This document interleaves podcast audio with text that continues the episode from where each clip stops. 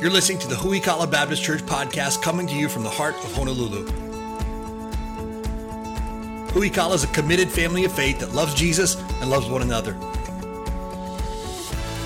Grab your Bible and prepare for preaching from the Word of God from Pastor Anthony King.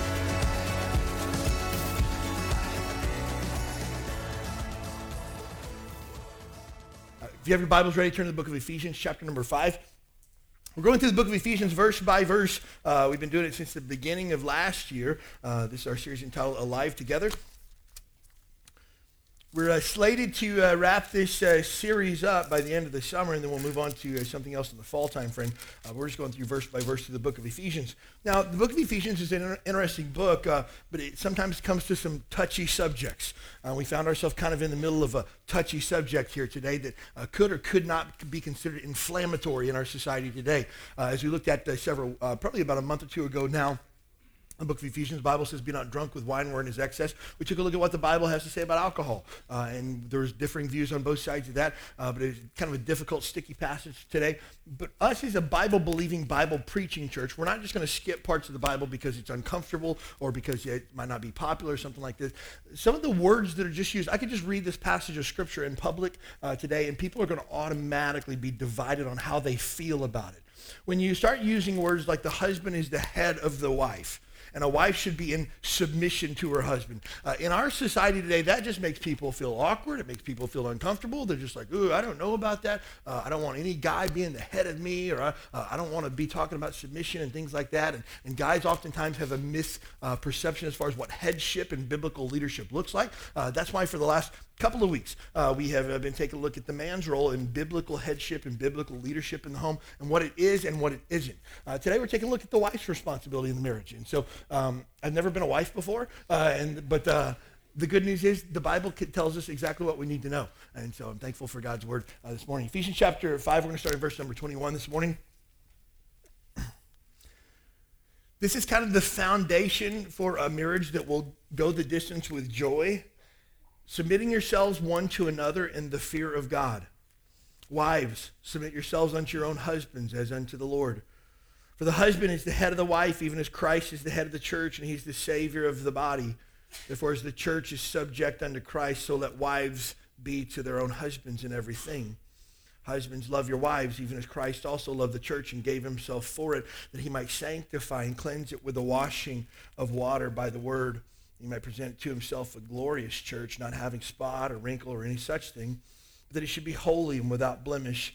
So ought men ought to love their wives as their own bodies. He that loveth his wife loveth himself. For no man ever yet hated his own flesh, but nourisheth and cherisheth it, even as the Lord the church. For members of his body, of his flesh, and of his bones, and for this cause shall a man leave his father and mother, and shall be joined unto his wife, and they two shall be one flesh. This is a great mystery, but I speak concerning Christ and the church. Nevertheless, let every one of you in particular so love his wife, even as he loved himself, and the wife see that she reverence her husband. Again, this is the third week that we spent in this passage here. We're going to spend one more week here, but next week we're going to take a look at what the passage is talking about with Jesus and his church. Uh, so a lot of folks can uh, digest that a little bit easier because I'm not telling guys what they need to do or ladies what they need to do, uh, but we're talking about what the church needs to do for Jesus instead. Uh, but and then after that, we're going to move on to chapter number six. I want to preface all this by saying today that I'm, we're not, as a church, uh, required to be politically correct, and so the things that will be said today uh, might not be politically correct, but at the end of the day, we're called to be biblically correct. And so I want to take a look at what does the Bible say? How do we apply that to our life? And know this, when you apply God's word to your life, you find joy every single time uh, had an opportunity to, to, hang out with our single adults on Friday night at our singles Bible study. Uh, and I, uh, I gave them the opportunity just to ask questions. They submitted some questions. We started talking through it and stuff like that. One of the questions that the singles had uh, was, what if God calls you to a place where you don't want to be and you're not happy? What do you do then? And, and my response to that was this, when my heart is right, God's will is never a bummer. Uh, because if my heart is right, I'm going to delight myself in the things of God. I'm going to desire to be where God wants me to be. I'm going to desire to fulfill the role that God's given me. And marriage is no different. And the fact that when we follow God's plan, we follow God's design, my desires should change to be in line with God's desires. My heart should change to be in line with God's heart. And I will find joy and fulfillment when I do things God's way. I think most of us have tried to do it our own way before, and it's blown up in our face. Every time I've tried to take things away from God and do it the way that I want to do it, I found out that I, I make a ridiculous mess out of everything. But when I do things God's way, I always find God's best for my life and I always find joy, and marriage is no different. Now, what we're saying today, we're not saying for shock value. Uh, the goal here is not to be inflammatory for the purpose of being inflammatory. Uh, we're not trying to, to, to uh, stir the pot, so to say. Uh, we're not trying to stand for anything other than the Bible. Uh, we're not trying to stand for anything other than biblical marriage. Uh, I'm not trying to do anything this morning than to help married couples understand your role in the marriage relationship and help single adults or those that are not married to understand how a biblical marriage should work. All of us have seen marriages that work really, really well according to the Bible. We've also seen marriages work really, really poorly because they didn't do it God's way. Or maybe they even had a misunderstanding of what God's word looked like. If you missed uh, last week's message, we talked about biblical headship. You need to go back and listen to that on our church website. Uh, I, I, apologize last for la- the length of last week's message. Uh, I, I never look at my watch until I finish. I looked at my watch, it was 12.05, and I realized I'd been preaching for over an hour. I apologize for the length of that. I don't apologize for the contents of the message. It was all biblical. Uh, I'd try to pare it down if I had a chance to do it again, but I don't. I'll try to do better today. Notice I didn't make any promises. I used the word try. Uh, and so, uh, but here's the idea behind it, though. If you missed out on last week's message, biblical headship for men is not about being the boss of your marriage or calling the shots or getting your way or telling your wife how things get done around here. Uh, and we said for the last three weeks, and we'll say it again this morning, if you have to tell somebody that you're in charge, you are not in charge, right? If I have to say, I'm the husband around here and you need to submit, you're doing it 100% wrong every single time. If you have to tell your wife that you're the head of your house, then you're doing something poorly. Biblical headship is my ability, my opportunity to serve and sacrifice for the well-being of my spouse. That's what biblical headship is. I get to serve my spouse for the rest of my life. That's what it means to be a biblical head. As we look at marriage in America today, marriage is under attack, simple as that. For the longest time, uh, divorce statistics in um, the United States were pretty much flat in the fact that they were at 50%. Uh, 50% of uh, marriages ended divorce. Now, some people look at that and they go, for every person that gets married, there, that there's somebody else that doesn't that, that gets divorced. But it's actually the, the stats are a little bit skewed that way because they don't count second, third, fourth, fifth marriages either in that. So it's not every person that gets married, one other person gets divorced. It's a little bit more complicated than that. And oftentimes, when they would do these polls, they would find out that uh, Christian marriages often ended up in divorce as well, and there was really no difference in the statistics between Christian marriages and non Christian marriages. That should trouble us as Christians. That should cause us as the church to step back and go, hey, wait a minute, we're not doing something right if we're not different than the rest of the world.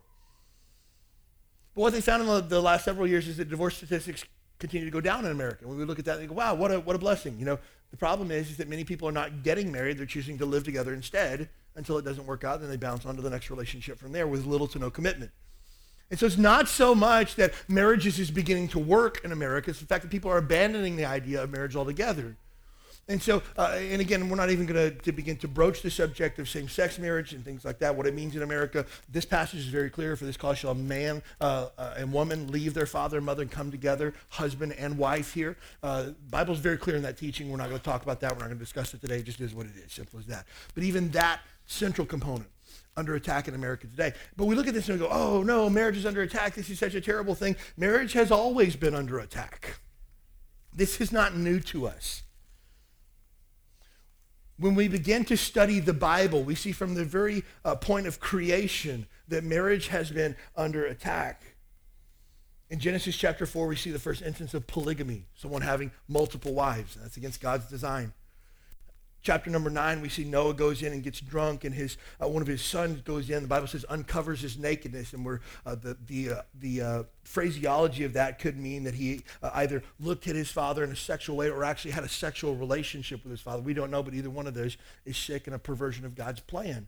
So we see the first instance of pornography in uh, Genesis chapter nine. Genesis chapter 16, we see the first instance of adultery. Genesis 19, we see the first instance of homosexuality. Uh, Genesis 34, we see fornication and unequal marriage. Uh, Genesis 38, we see incest. Uh, Genesis uh, 38, we also see the first instance of prostitution. Uh, Genesis 39, we see the first instance of seduction uh, with Potiphar's wife in this case here. Hey, marriage has always had its problems. It's always had those who would attack it because the devil hates Christian marriage. Just know that. Hates it. And if you are a married couple trying to do things God's way, know this you're going to face opposition like you've never faced before in your life. And, and maybe you, have had a, a, marriage before, but you're trying to make it a Christian marriage. You're trying to turn the ship around. And let me just tell you, it takes a while to turn the ship around. Just know that. Be patient. Trust the process. God will bring you through. I guarantee you that. But maybe you're trying to turn it around and you're finding now you're facing opposition for the first time in your marriage. Your marriage is being attacked now. Don't think that to be strange, the Bible says. Because here's the fact when you're going with the flow, nobody needs to fight against you to keep you going with the flow. If you're ruining your marriage like the rest of America, nobody needs to fight you. But the second you turn around and decide to take your ship upstream, you're going to face intense, intense opposition. Stick it out. It's worth it. And, and again, if you think our marriage is struggling, just know this every single marriage struggles. In premarital counseling, I sit down with these folks. Uh, the first lesson we talk about, we talk about the covenant commitment of marriage.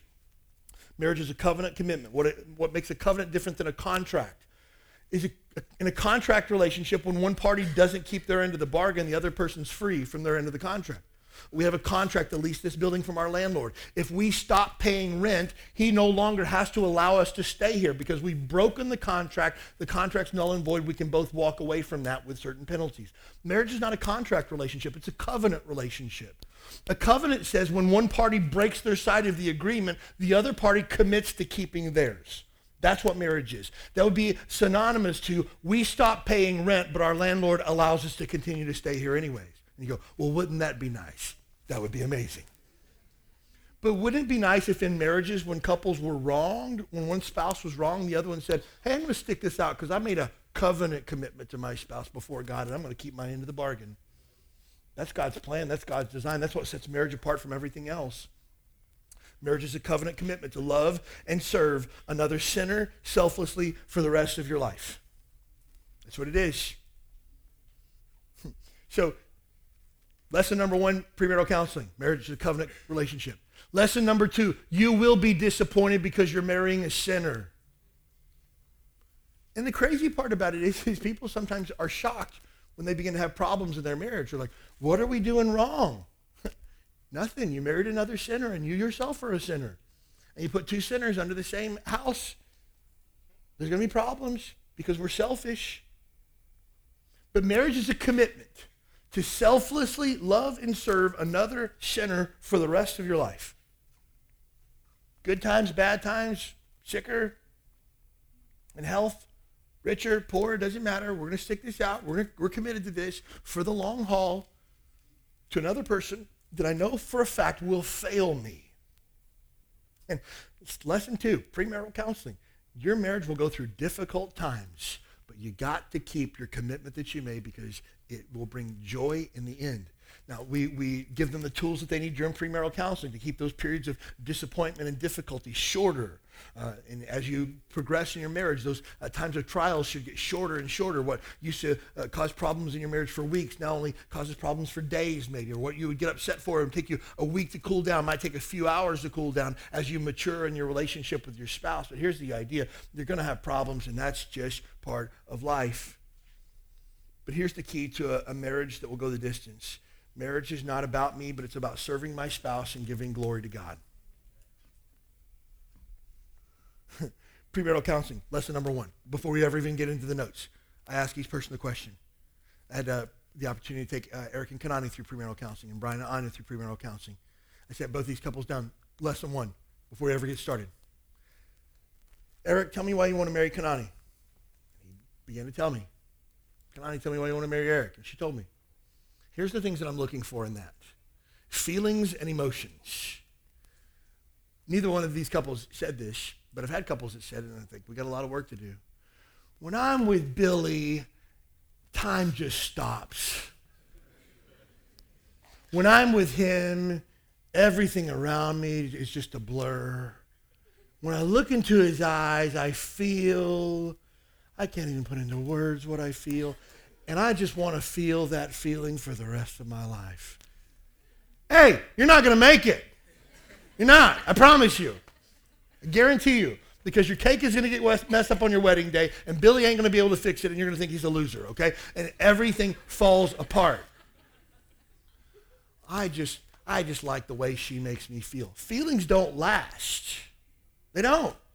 If you've been married for more than 30 days, you know feelings don't last. Married couples are laughing because they know this is the truth.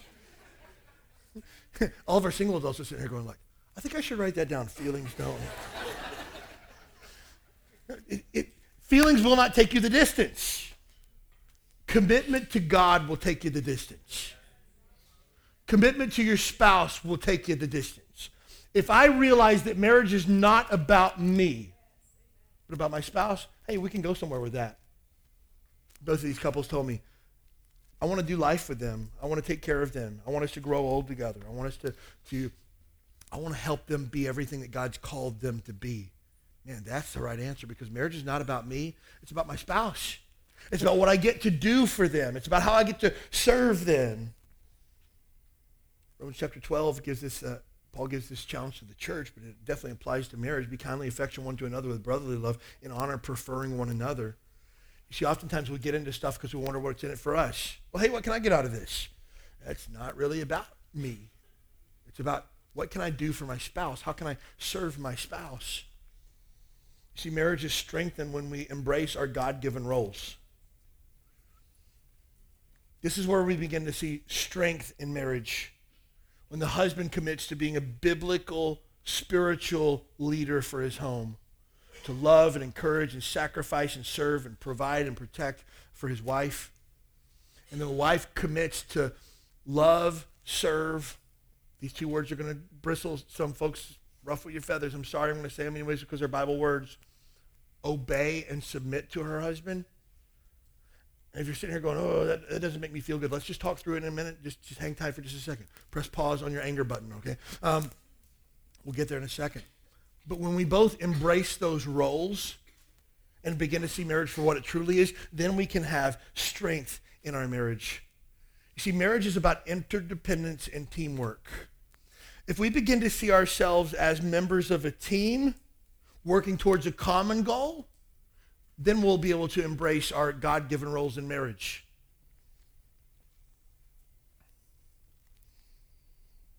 If we begin to look at marriage as a unique role that we fulfill.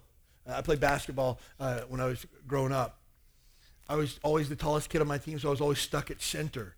Uh, I was taller than everybody else on the other team, so I was always stuck under the, the basket to get rebounds. That was my role. I knew what to do. If they needed somebody to foul someone, I was the guy that did it, right? If they needed somebody to push other people out of the paint, I was the guy that did it. If they needed somebody to, to, to take a charge, I was the guy that stood under the basket and took the charge because I was big. I could do that. That was my role.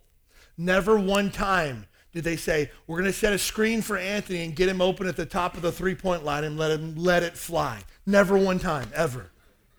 If I had ever looked like I was looking at the basket from the three-point line, the coach would have jerked me out quicker and so fast to make my head spin. You know why? It wasn't my role. I could look and say, well, I want to be like Dan. I want to shoot the three from the corner like Dan. Anthony, that's not your role.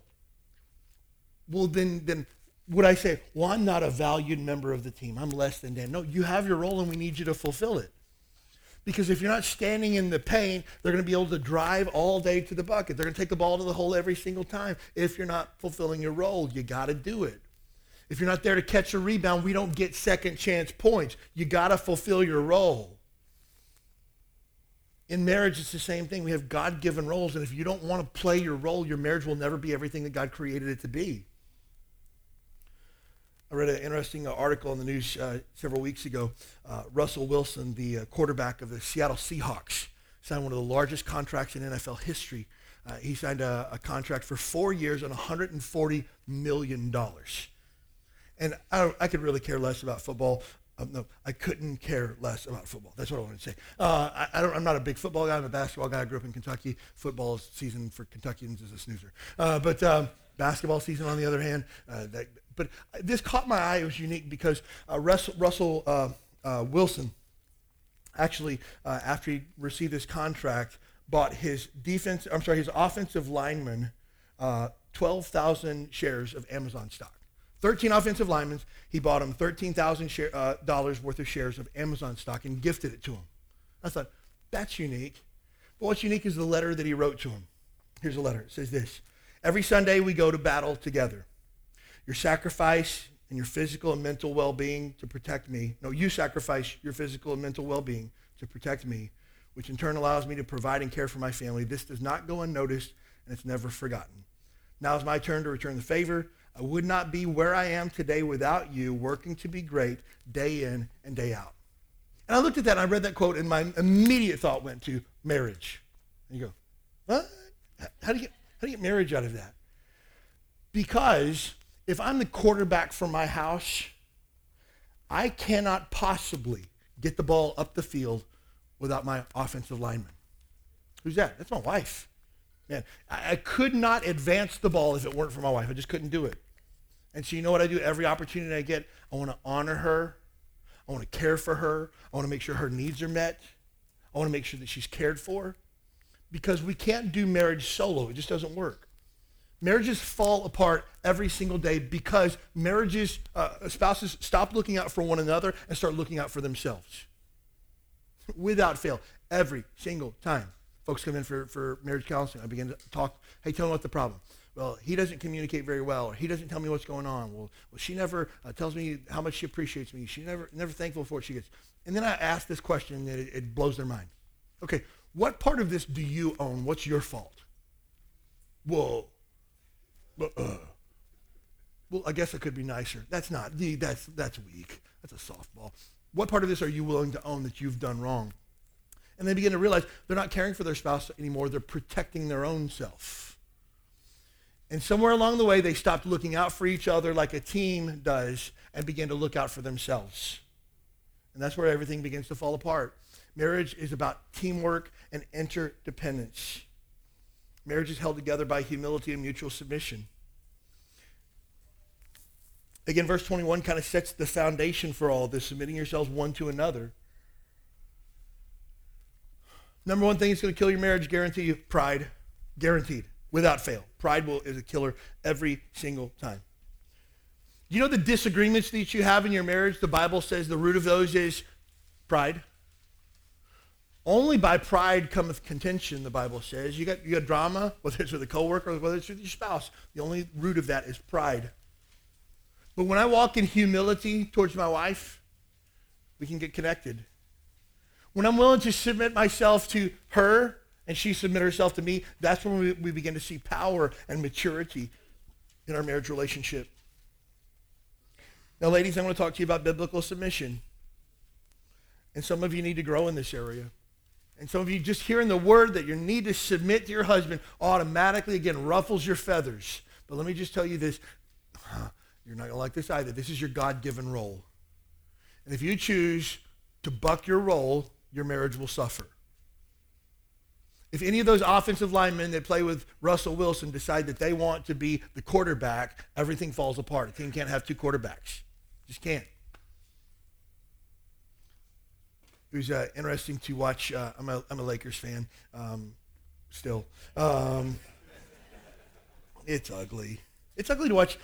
This is just an aside. It's ugly to watch a team like Toronto go to the finals because they got one good player, and we get LeBron James, and we can't even make the playoffs. Like that's frustrating. Anyways, um, but as a Lakers fan, it's interesting to see the the dynamic uh, back in the uh, the late '90s, early 2000s between uh, uh, Kobe Bryant and Shaquille O'Neal. You know why? Because both of them wanted the spotlight. There's only one, one spot in the spotlight. And they fought like cats and dogs, and they struggled. Oh, they won a championship together. Yeah, they hated each other's guts. And let me just tell you this in your marriage, you can have small victories along the way, but if you hate each other's guts, there's no joy found in those victories. It's all about teamwork. It's about humility. It's about submission. It's about willing to, to back your husband's call. It's about willing to being willing to affirm his authority and his God-given ability to lead. You say, well, he's not a good leader. Well, well, then we can work on that. But it doesn't absolve you from your God-given responsibility to be in submission. But we need to understand, first of all, what biblical submission is not, because, again, it gets a bad rap. And, again, the idea of traditional gender roles doesn't hold any place in God's word or Jesus' church. We're not about tradition. We're not about hierarchy. We're not about this is the way things have always been done. We're all about biblical roles that God's given us here. And so the idea, again, that dad's going to sit on the couch and uh, smoke a pipe while he reads the, the newspaper, and mom's in the uh, kitchen baking uh, chocolate chip cookies while she's bathing the kids, that's not a biblical view of headship or submission. That, that's perpetuated through bad TV, Leave It to Beaver and stuff like that, okay? That's not God's picture for marriage. Hey, look, when our kids need a bath, you know who bathes them? Mom does, because that's her job. No, it's not. It's mine because I lead. If my kids don't get uh, a shower before bedtime, you know whose fault that is? Mine. You know why? Because I'm in charge. I'm the leader for my family. If my wife's busy doing other things, you know what I'm doing? Get the kids bathed. Hey, you know what? If my wife is doing some other things with our family and taking care of some other needs that we have, and dinner needs to be made, you know who's going to make dinner? Or more than likely, order dinner? I do. You know why? Because it's my job. I am the leader. So this idea that uh, a wife should stay in the kitchen or a wife should remain barefoot and pregnant and things like that, those that's just bad teaching. That's that's somewhere along the way got in, creeped into American culture and it's unhealthy. It's not a biblical idea of submission, but biblical submission is not giving up your rights.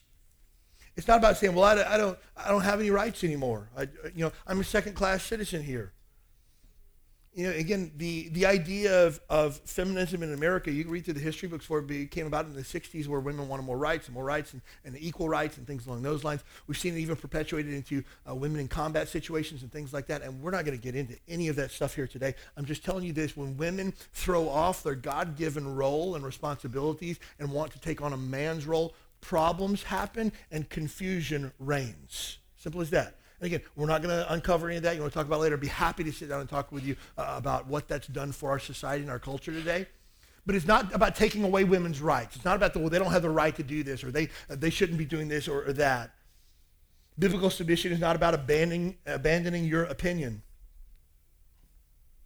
Any man that is truly a biblical head of his home and a spiritual leader craves his wife's wisdom. Craves it. I'm, I'm not making any decision that, that has any lasting impact until I talk to my wife first, ever. Just not going to do it. Why? Because she often has so much more wisdom and insight to a given situation than I do. Oftentimes, uh, I'll, I'll, talk with somebody and, and, and uh, provide some, some counseling and things like that. I'll ask my wife to get involved because I want her wisdom. She knows what's going on. So it's not about a wife abandoning her opinion, like, well, it doesn't matter what I think anymore because he's the head of our house and I have to be in submission. That's foolishness as well. Any man, again, who is a spiritual leader will want to know his wife's heart and will want to know her wisdom in a given situation. Biblical submission is not about remaining silent. Again, the idea that women should keep their mouths shut while the men are talking, again, is, is so damaging. And again, when people begin to look at words like biblical headship and, and, and, uh, and uh, spousal submission, it automatically conjures up ugly male chauvinistic attitudes of putting women in their place. And that couldn't be further from what the Bible has to say. Biblical submission is not staying out of the decision making process. Again, I never make any major decision in my entire life without asking my wife first what she thinks about a given situation. I want her involved. Now, at the end of the day, as the head of my home, I got to make the call. I'm the guy that pulls the trigger. And any ramifications and consequences, you know who, who they come back to? They come back to the head because that's my job. And it's again my job to protect my family from the fallout of any poor decisions because I'm the head of the house. And if I take her advice or I yield to her wisdom and make a call that ends up being a bad call, I never turn around to her and say, Well, I told you we shouldn't do that. This was your stupid idea, anyways. That's not biblical headship. Biblical headship says, hey, I made the call. I pulled the trigger. I'll handle the, the consequences of it. Hey, I, I trust what my wife has to say. And so it's not about keeping women out of the, the decision-making process. A biblical submission is not about surrendering your will. Well, it doesn't matter what I want. It doesn't matter what I think, or I don't have an opinion anymore. I don't have uh, what I want to do uh, with things like that. It's not about that. Again, if we have mutual submission, I want to know what's going on. This one's key as well. Biblical submission is not all women being submissive to all men. This passage is very clear, verse number 22. Wives, submit yourselves unto your own husbands, own husbands, as unto the Lord. This is not about all guys get to tell all ladies what to do. No, that's not biblical submission. My wife is submitted to me, and no other dude's going to tell her what she needs to do. Simple as that. And, and here's the, the order to, and again, people are going to get weird about this. The Bible says this that God is the head of Christ, and Christ is the head of man, and man is the head of woman. And again, we look at that and we look at it as a hierarchy, like, ooh, I don't like flowcharts. That makes me feel bad. And if you're a woman, you're like, oh, I'm at the bottom of the flowchart. I don't like how that works, right? But you're looking at it wrong. Do you really think that Jesus is of less importance than God? That's a foolish thought. You think that Jesus is less important than God? That's a foolish thought. Do you think that Christ is submitted to his Father's will and trusts his judgment and leadership? Absolutely. We saw that in the Garden of Gethsemane. And so it's not a matter of a hierarchical view of, of, of God, Jesus, man, and woman. And again, if you're into flowcharts, here's how it works. As a biblical leader, a spiritual leader, God's at the first, I serve him. Then I serve my spouse second. Then I serve my family third. And you want, if you're into flowcharts, you're at the bottom head of the house. That's what leadership looks like. So this idea that, that women are automatically less than a man or they're inferior in some way, again, not a biblical idea at all. Biblical submission refers to a wife's divine calling to honor and affirm her husband's leadership and help carry it through according to her gifts. That's a really long statement, so we'll say it again. Biblical submission refers to a wife's divine calling. This is God's plan for her life to honor and affirm her husband's leadership and to help carry that out through her according to her gifts.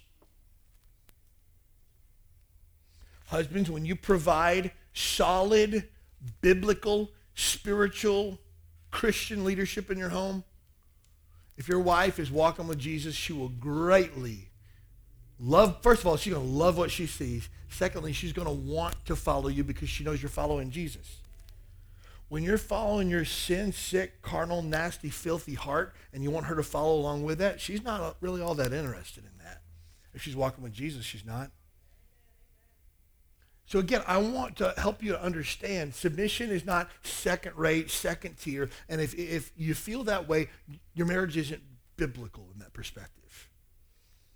And husbands, if you're not providing quality leadership for your wives, today's the day to take a step up. Ladies, if you're not willing to submit to your husband's leadership, even if it's not as good as it should be, it's time today to take a step up. Well, I would follow my husband if he provided quality leadership. I don't think that's what the passage says.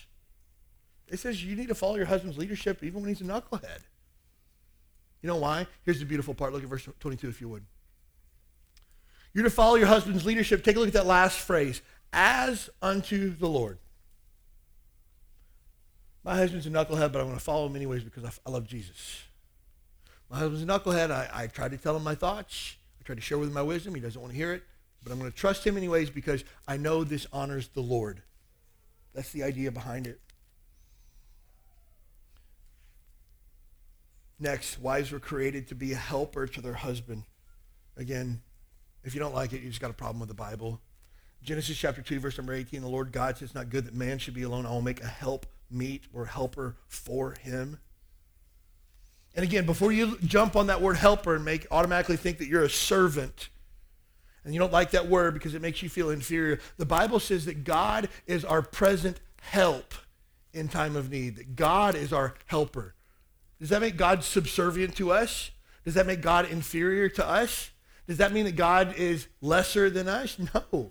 That means God now helps us to reach our God-given potential. And so, so wives, please understand, this has nothing to do with your worth or value as a person. It has nothing to do with your importance in the marriage. If anything, I'm going to say this, and you might get mad at me. If anything, a woman that loves Jesus and is willing to submit to even crummy leadership in her home is more important to strengthening a marriage than the man is many times. I've seen guys that are knucklehead. I'm going to even go so far as to knucklehead's too nice of a word. I've seen guys that are flat out losers. But their wives choose to follow their leadership as unto the Lord, and God blesses their marriage. I've seen it happen. No, doesn't. If you're sitting here tonight, so guys saying, "Well, that means I don't have to lead, and God, God's grace just covers it." That's not what I said. You need to provide quality leadership in your home. Here's the thing, wives, if you're not loving and serving your husbands, you will be unfulfilled in your marriage. Simple as that. If you're not loving and serving your husband, you will be unfulfilled in your marriage because your marriage isn't about your spouse anymore, it's all about you. Husbands, if you're not loving and serving your wives, your marriage will be unfulfilled because you're just in it for you. And here's the beautiful thing. When I take care of my wife's needs and she takes care of my needs, we have this beautiful thing going where we serve each other. And it's just a circle that continues to go and grow and mature in our love for each other. What happens when somebody breaks the cycle? What if I'm still serving my wife, but she stops serving me? What happens then? I still get to serve her. You know why? Because it's a covenant relationship. There goes that word again, right? I still get to serve her even when she doesn't meet my needs. And I'm going to pray for her and I'm going to love her and encourage her through that time. Maybe she's got some stuff going on that I don't need that I don't know about and I need to find out about it. Sweetheart, what's going on? I feel like our marriage, I'm, i feel like we're struggling. What can I do to help you? What can I do to uh, encourage you? What can I do to take a load off of you? Share your heart with me. And I've got to make a safe environment for her to be able to do that. Next, biblical headship for the husband is a divine calling. We took a look at this last week. To take primary responsibility for Christ-like servant leadership, protection, and provision for the home. Servant leadership, provision, protection. That's my job and the job of every husband in your home, every single one of you. Leadership, provision, protection. We took a look at that last week. We're not going to, to recap it today. That's my role as a man. That's any man's role in marriage. A wife's submission is, submu- is su- to, wife's submission is rooted in a commitment to Jesus as Lord and is in, as discerning in what it approves. Again, wives submit as unto the Lord. I'm going to follow my husband because I love Jesus. But notice she's discerning in what she approves. She's not going to follow her husband into sin. She's not going to follow her husband away from the Lord. She's not going to follow her husband in a, a way that would bring detriment to their marriage. She's discerning. Again, we said uh, wives are to be submissive to their own husbands. I think that might be a duplicate in your notes there. First Peter chapter 3, likewise, you wives, be in subjection to your own husbands. If obey not the word, they may be won by the conversation of their wives. Wives should be in submission to Jesus first and their husband second. Again, all of this flows properly when we're walking with Jesus. And let me just help you with this this morning. All of this doesn't amount to a hill of beans if you guys aren't following Jesus together. We provide marital counseling for Christian couples at this church because the only tools that I have at my disposal is the Bible and a lot of ministry experience. You take two people who do not know Jesus and come in. I can't tell the husband to walk in the Spirit. You know why? Because he doesn't have the Spirit. I can't encourage the wife to be in submission to her husband as unto the Lord because she's not even in submission unto the Lord. The only thing I have to offer non-Christian couples in, pre, in, in marital counseling would be this. Just try to be nice to each other and, and hope it works out. Because it's just behavior modification if it's not spiritual. So this only works if we're following Jesus. But here's the thing. These are principles for a Christian home. Maybe you don't even have a Christian home because you're not a Christian. That's critical. You might say, well, I'm Christian. I believe in God. Being a Christian is more than believing in God. It's about knowing for sure that your sins are forgiven and heaven is your home. You were born in sin, the Bible says. You were born with a sin nature automatically. Your sin has separated you from a holy God. That if you die in your sin, you'll be separated from God forever in eternity in a place called hell. And there's no second chances after hell. That's what we deserve. The Bible says we've earned our spot there. And we deserve to go to hell when we die because of our sin. But God loves you too much to allow you to go to hell. So he sent his son Jesus to die on the cross to pay for your sins, to give you hope, to give you a chance to be forgiven. But you can't go to heaven unless you put your faith and trust in Christ. Jesus said in John chapter 3, no man shall see the kingdom of God unless he is born again. You must be saved. Jesus says in John chapter 14, verse number 6, I am the way, the truth, and the life. No man cometh unto the Father but by me. You cannot be a Christian. You cannot be saved unless you put your faith and trust in Jesus Christ and Christ alone to forgive your sins. If you're here today and there's never been a time in your life where you've done that, please don't leave here today without knowing for sure that your sins are forgiven and heaven is your home. It's the most important decision you'll ever make in your entire life, and it will set your home on the right trajectory.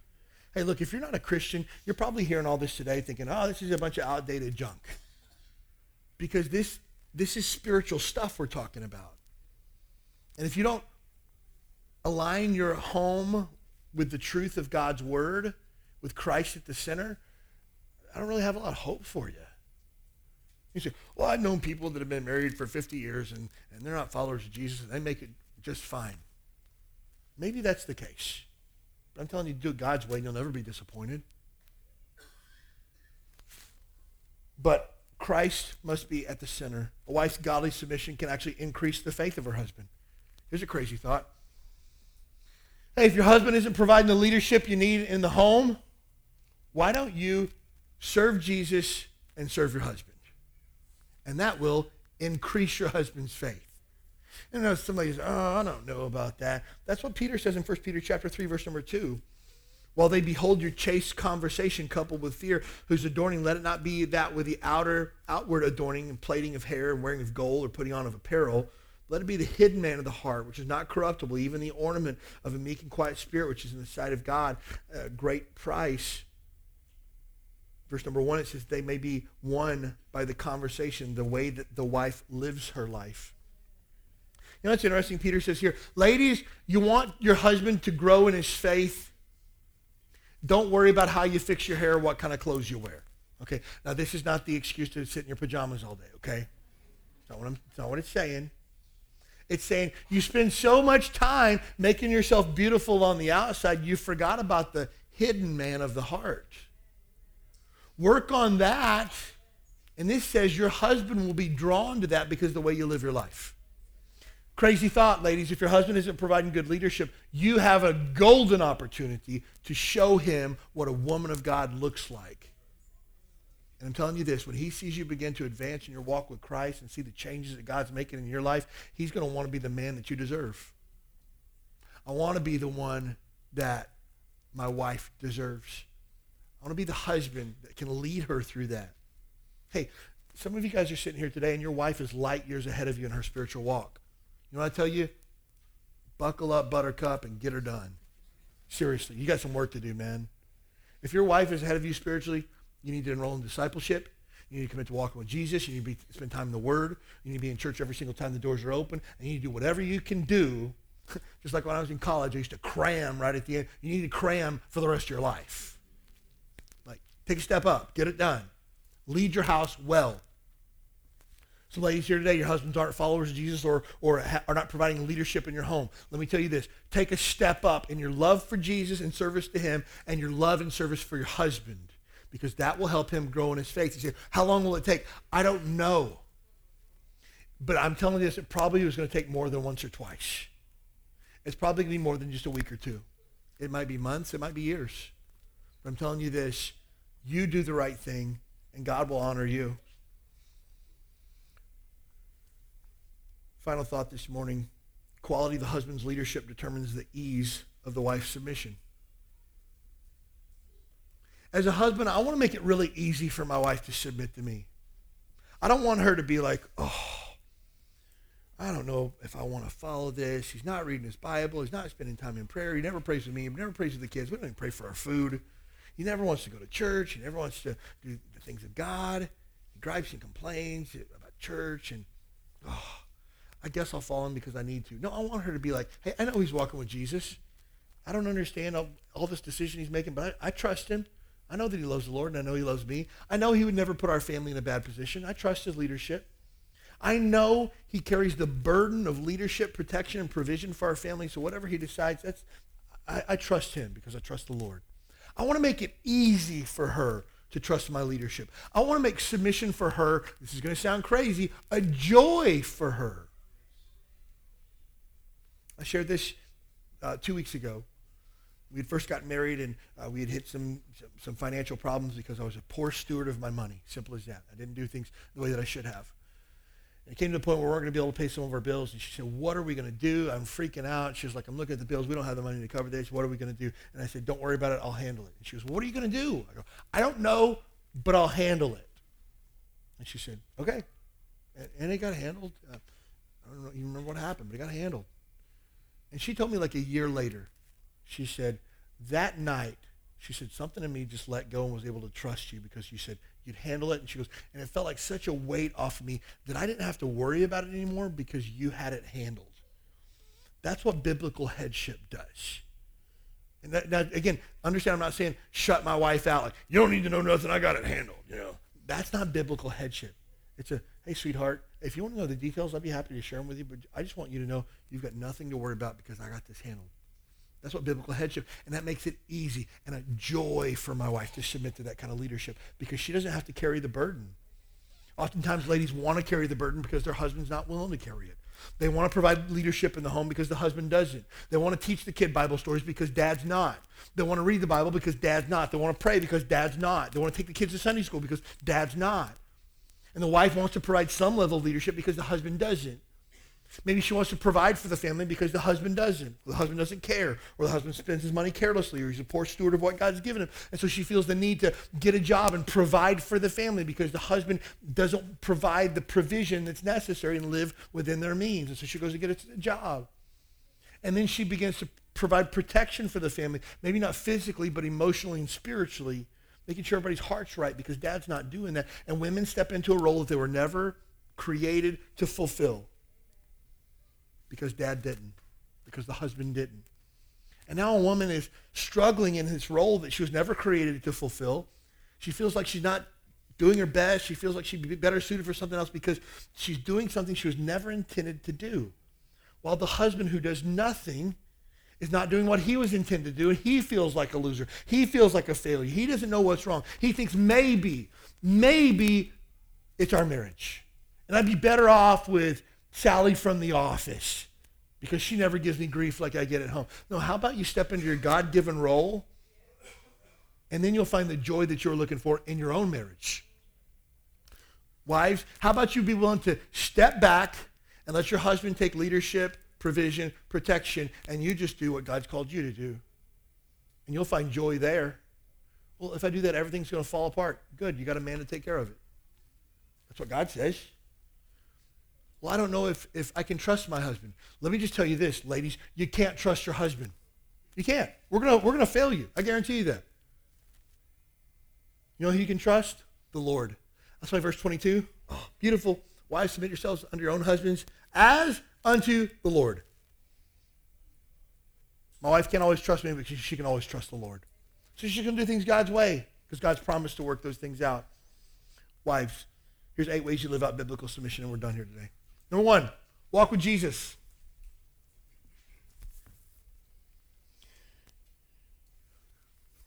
Now, before we get too much deeper, everybody needs to walk with Jesus. Everybody. And single adults, you don't want to marry a person that goes to church. Ladies, you want to marry a man of God. Not some dude. I think he might be a Christian because he, he posted on Instagram one time on Christmas Eve, like, Merry Christmas. And so I think he might of be Christian? Hmm. That's not what you're looking for, okay? No. I want to marry, I want my girls to marry a sold out man of God that's going to love them, protect them, provide for them, and provide the leadership for the long haul. That's what I want. I don't want a dude that casually attends church, but he's super hot, right? People look for that. Guys, you don't want to marry a woman who's not willing to love you, serve you, and support you all the days of your life. You just don't. You want to marry a woman of God. You don't want to marry some girl who's kind of cute and you think she, she might be kind of Christianish. You know? No, you want to marry a woman of God. That's what you desire. And so as we look at this, ladies, here's how you be a woman of God. Walk with Jesus first and foremost. Your marriage will only be as strong as your relationship with Christ. I want to say that one more time because it was good. Your marriage will only be as strong as your relationship with Christ. Here's the thing if your relationship with Jesus is crummy, guaranteed. You might say, well, our marriage isn't crummy. It's not what it should be, though. Guarantee you that. Guarantee you that. So you want to strengthen your marriage, strengthen your walk with Christ first. Secondly, encourage your husband's spiritual walk. Here's how not to encourage your husband's spiritual walk. Your Bible's been sitting in the same place since Sunday. I bet you're not reading it, are you? That's not encouraging in your spiritual walk. That's not encouraging at all. Hey, sweetheart, I read this in my Bible today, and it really encouraged my heart. I read this verse and I prayed this for our marriage. Notice there wasn't any, what'd you get from your Bible reading today? It wasn't that. It's just like, hey, here's something I read that encouraged me. Hey, I prayed for you today. Hope you have a great day. Hey, I'm really looking forward to going to church on Sunday. I love sitting in church with you. Kind of like a little date for us. Somebody else watching the kids and everything. Hey, you know what that does? That encourages your husband in spiritual walk. And again, if, if there's been many times that I've woke up in the morning to smell of freshly brewed coffee, and I find my wife at the kitchen table reading her Bible, having a cup of coffee. You know what, you know what that does for me when I see that? It encourages me to want to be the man that she deserves. Never once in the history of our marriage has my wife ever said, I bet you're not reading your Bible, are you? You know why? Because she knows it's not encouraging. There have been many times, though, where she said, hey, I got this from my Bible reading today, and it, it helped me. I think it'll help you today. Hey, I came across this verse today that really touched me. Encourage your husband's spiritual walk. Next, share your wisdom. Guys are dumb. We need all the wisdom we can get. Seriously. We put a front on like we got it all together. We know what we're doing, you know. We're dumb. We need help. Share your wisdom with us, but do it in a loving, caring way. Again, you say to your husband, I know you're dumb, and so I'm just going to tell you this because you don't know it. Not what we're talking about at all. Hey, sweetheart, that thing we are talking about doing, you know, I was, I was thinking about that and praying on it this week. And, and at the end of the day, you got to make the call. But here's some thoughts that I was running through in that. You know what that does? That allows your husband to, to be the head, but it also allows you to be able to share your wisdom as well. That, that leads into affirming his leadership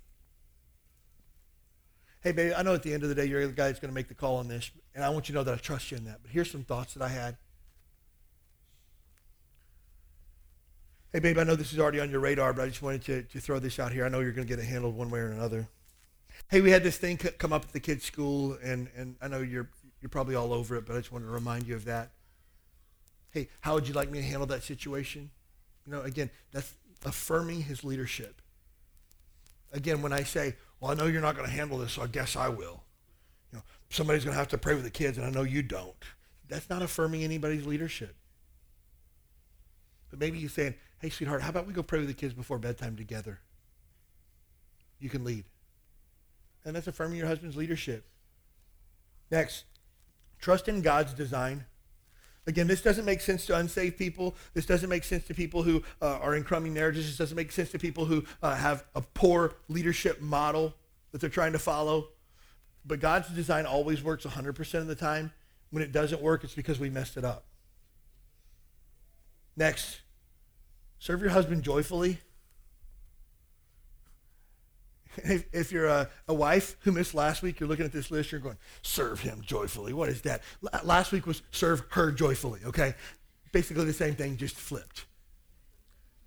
So take it as a joy to serve your husband. I want to meet his needs. I want to take care of him. Hey, if anybody's going to meet his needs, it's going to be me. If anybody's going to take care of him, it's going to be me. Take joy in serving him. Next, communicate your heart.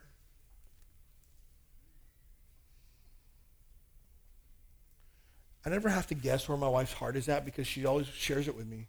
There's times where I say, hey, hey, tell me what's on your mind, and she'll tell me because I want to know what's going on inside of her. The Bible says that husbands are required to dwell with their wives according to knowledge. That means I need to know my wife like nobody else. I need to know her like the back of my hand. I need to love her and care for her, but I, I can only do that if she communicates well with me. Number eight, walk with Jesus. Wait, that was number one. Yeah, it's number eight too. Because marriages begin to fall apart. Marriages begin to be stagnant when they stop walking with Jesus. Simple as that. Men, provide good leadership in your home. If you have a woman who is trying to be a woman of God, she would, will gladly follow your godly spiritual leadership. Women, be willing to submit to your husband even when you don't agree, even when you think he's a knucklehead, even when you think he's a loser. Trust God's design and submit to, unto him because you love Jesus. That'll fix everything. If you're here today and you say, Pastor, I'm not really married. Hope you took good notes because maybe God will allow you to be married one day. You say, Pastor, I'm never getting married. Good. Take good notes because you can share them with somebody else one day. Most important thing in the world, if you're here today and you do not know for sure that heaven is your home when you die, Jesus Christ is the only way to heaven. The only way. You can't earn your way there. You can't be baptized enough. You can't go to church enough. Being in church today does nothing for your eternal standing before God. The only hope that you have is faith in Jesus Christ as your Lord and Savior. If you're here today, there's never been a time that you've done that. Today is your opportunity.